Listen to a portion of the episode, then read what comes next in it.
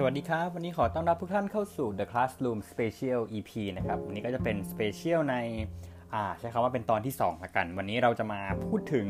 บทบาทขององค์กรระดับโลกนะครับ กับการช่วยเหลือโควิดในครั้งนี้นะครับ ไม่ว่าจะเป็นองค์กรการกุศล หรือว่าจะเป็นอ่าบริษัทเอกชนทางด้านเทคโนโลยีอะไรต่างๆนะครับ เดี๋ยววันนี้เราจะมาอัปเดตให้ทุกๆท่านได้รับ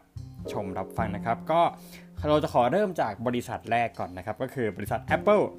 Apple นี่หลายคนรู้จักกันที่เป็นบริษัทในนามผลิตอ่าไอโฟนเนาะผลิต Mac อะไรอย่างเงี้ย ซึ่งล่าสุดนะครับ Apple ก่อนนี้คือ Apple ได้บริจาคหน้ากาก N95 แล้วนะครับ ก็ใช้คำว่าบริจาคหลักล้านชิ้นเหมือนกัน แล้วว่าตอนนี้ก็คือ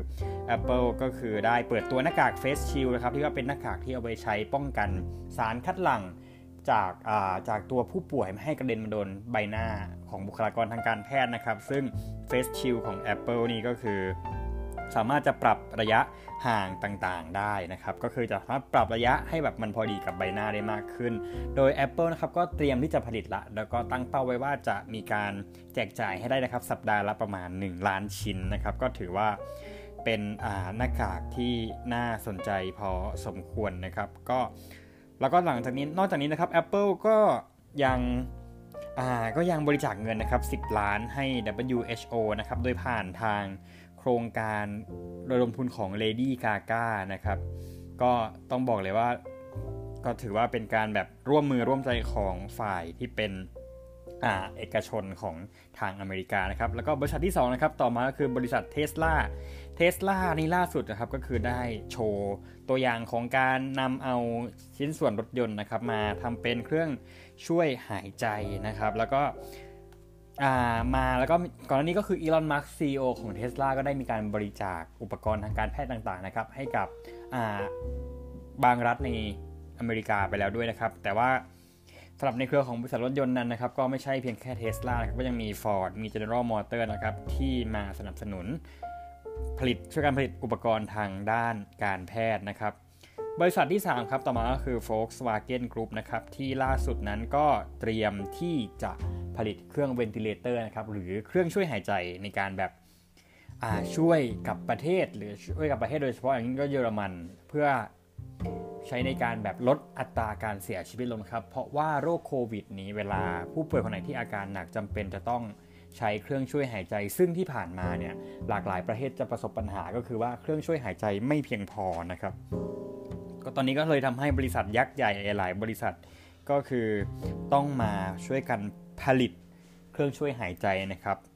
ถัดมานะครับก็คือบริษัท Ford ครับซึ่งเมื่อกี้ได้เกริ่นไปนิดนึงแล้วก็คือ Ford ได้กล่าวว่า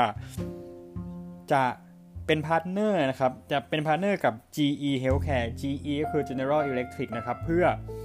ผลิตเครื่องช่วยหายใจนะครับ แต่ว่า Ford ก็ยังบอกว่าอาจจะต้องรออ่าเรียกว่าไงเดียรอการรับรองด้านกฎหมายก่อนจากหน่วยงาน สาธารณสุขกลางของอเมริกานะครับ โดยฟอร์ดก็ได้แจ้งข่าวมาประมาณว่า ถ้าเกิดว่าเมื่อไหร่ก็ตามที่เขาเริ่มผลิตได้เนี่ยเขาจะสามารถผลิตได้ราวๆประมาณ 30,000 เครื่องต่อเดือนนะครับ ก็ถือว่าเป็นตัวเลขที่เยอะพอสมควรเลยนะครับกับบริษัทฟอร์ดก็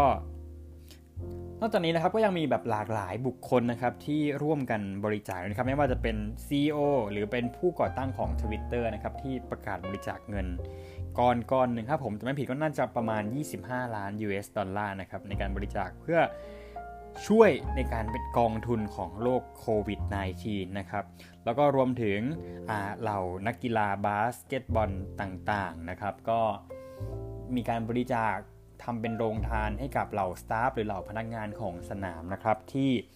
ประสบปัญหาการถูกพักงานหรือการปรับลดเงินเดือนลงจากสถานการณ์โควิด -19 นะครับ ก็มันก็มีหลากหลายนะครับหลากหลาย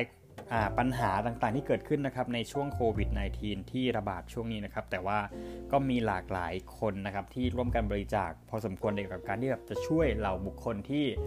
โอกาสน้อยกว่า แล้วก็บุคคลที่เขามีปัญหาหรือว่าลำบากมากกว่าเรานะครับรายถัดมาที่บริจาคครับก็คือมาร์คซักเกอร์เบิร์กครับและก็มาร์คซักเกอร์เบิร์กแล้วก็ภรรยานะครับ โดยมาร์คซักเกอร์เบิร์กนั้นได้บริจาคเงินนะครับมากกว่า 800 ล้านบาทนะครับเพื่อ สนับสนุนนะครับสนับสนุนให้แบบใช้ในการวิจัยทำยารักษาสู้โควิด -19 นะครับ ก็คือก่อนนี้คือก็จะมีบิลเกตส์นะครับ โดยบริจาคเขาเป็นของคนที่ Gates Foundation นะครับ ที่บริจาคให้ไปตัวเลขรู้สึกว่าจะประมาณ 100 ล้านล้าน US ดอลลาร์นะครับ ก็